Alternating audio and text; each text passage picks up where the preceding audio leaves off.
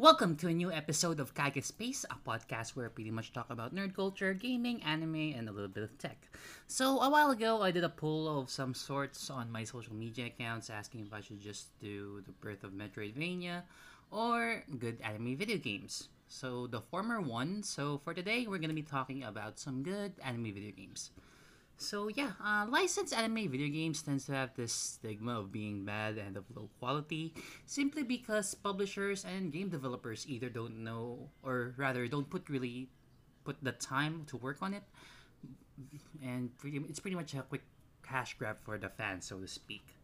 But there are a couple of them that are pretty good, so let me recommend a couple of good ones. So if you if you feel like playing something from the past or maybe some recent titles as well. So I'll just uh, try to limit some recommendations by genre. So no mobile games as well, and I'll mention which system you can play it on. So let's kick things off with Dragon Ball FighterZ. Uh, just have to get this one out of the way since this is low hanging fruit. But the Dragon Ball franchise has some really bad games throughout the years, and the best one back then was the Budokai series from the PS2 era. Granted, it's a bit repetitive and button mashing will easily get through through things, so when Arc System Works were given the chance to work on the IP, they fucking delivered.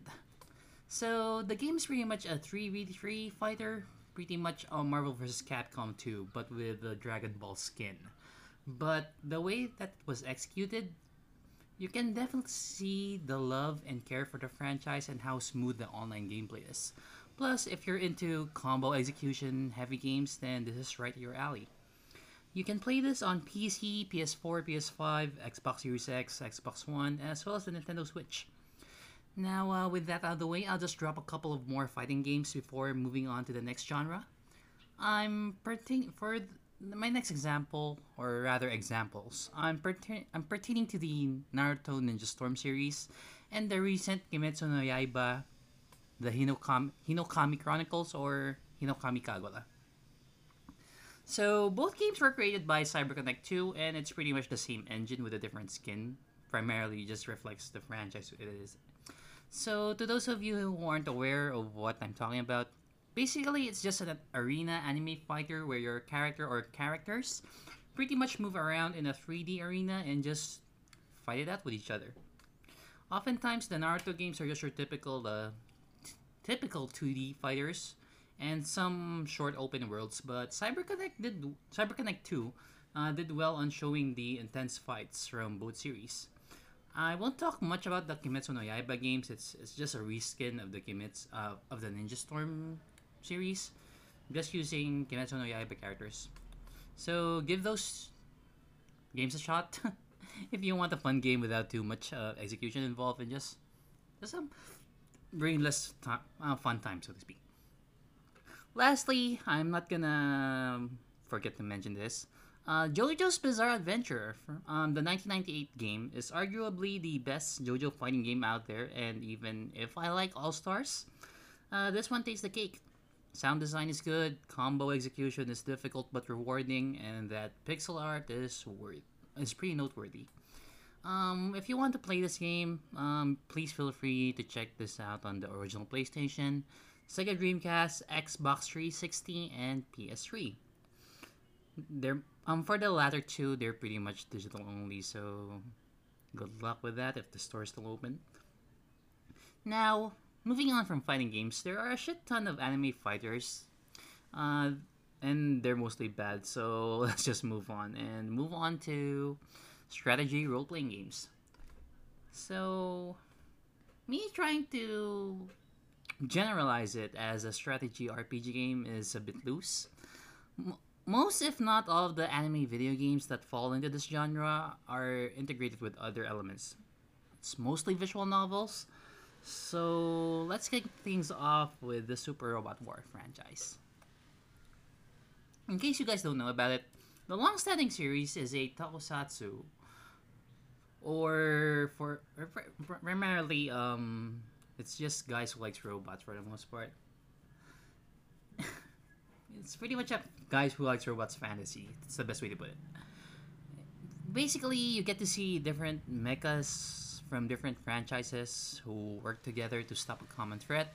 I mean, who would imagine that there's a world or a video game rather where you can see Voltes 5 uh, work together with Gundam Wing basically. That's the best way to put it.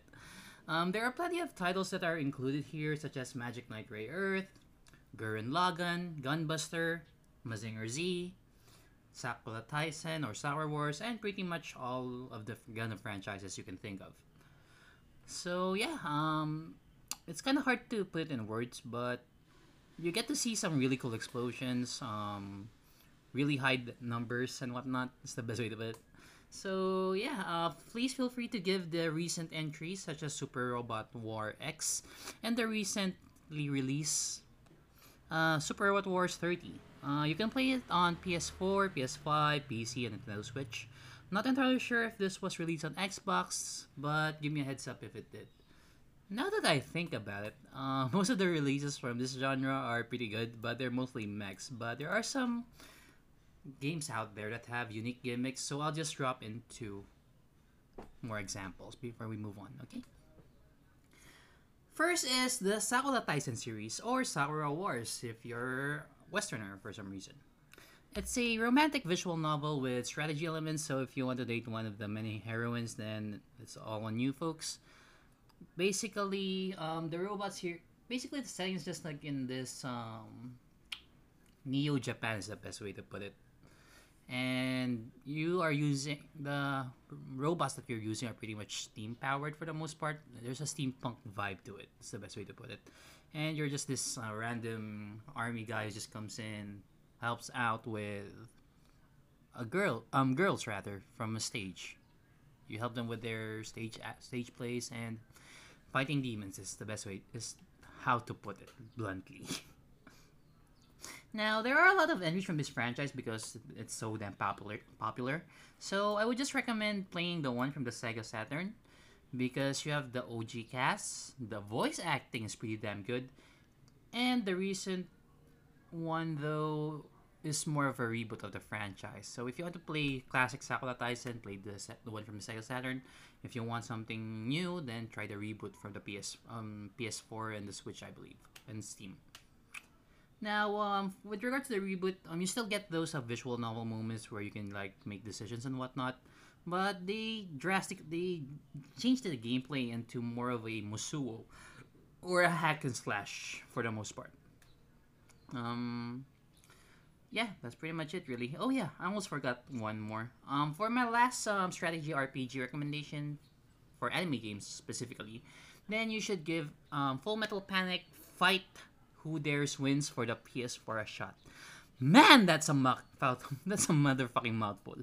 So it's pretty much front mission, but using the Full Metal Panic IP. To those of you who didn't get what I said for some reason, the gameplay is your standard strategy RPG, uh, stra- standard strategy game with visual novel elements. But when it comes to the combat, you can pretty much pick whichever body part of the mech you want to hit. So, um, I know it sounds tedious, but it really adds depth to the gameplay because it affects your um the opposing mech's performance. Let's say if you hit their go for the head and manage to destroy it, the enemy ha- that unit specifically has a pretty low chance of hitting you and whatnot.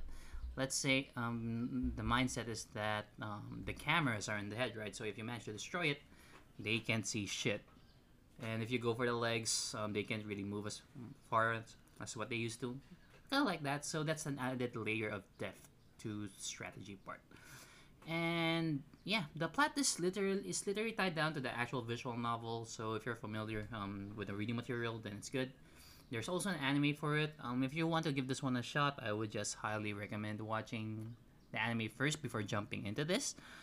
Um, I would suggest skipping out the Monofufu one. I believe the the one with the Monofufu, the one with the mascot in it, pretty much, simply because it's just a comedy series. It doesn't really add much to the overall plot. But I would suggest watching Full Metal Panic, Full Met, Full Metal Panic Invisible Raid, and Victories and Invisible and Victory. I just check out what's what's the proper order. It's kind of hard to memorize an anime series with the shit long subtitle name. Okay? And yeah, lastly, um, Testarossa is best girl. So if you like anime, then please stop listening to this podcast anymore. Uh, kidding aside, but yeah, um, I suggest I would suggest you just watch the anime first, the three main seasons over the stupid comedy one, and ju- you jump into the vid, and you jump into the game, simply because um, it just tells the entire story aside from the first three seasons, basically. Now, um, I can go on for a bit longer because there are way too many good anime video games out there, but I do have one more recommendation, and that is Magic Knight Rayearth for the Sega Saturn. It's an RPG where you get to control the cast from the series. Um, it's pretty much in line with the source material, and you just got to love this. And you just got to love the soundtrack. And Clamp's signature art style is always worthy of note.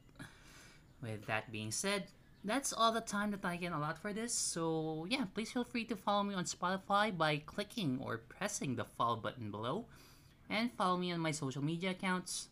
I'm on Facebook or Meta. I don't know how, what they call it anymore, but yeah, you can find me at uh, facebook.com slash kagaspace and on Instagram at kagaspace. So yeah, that's the end of this week's episode, and catch you guys in the next one. Bye.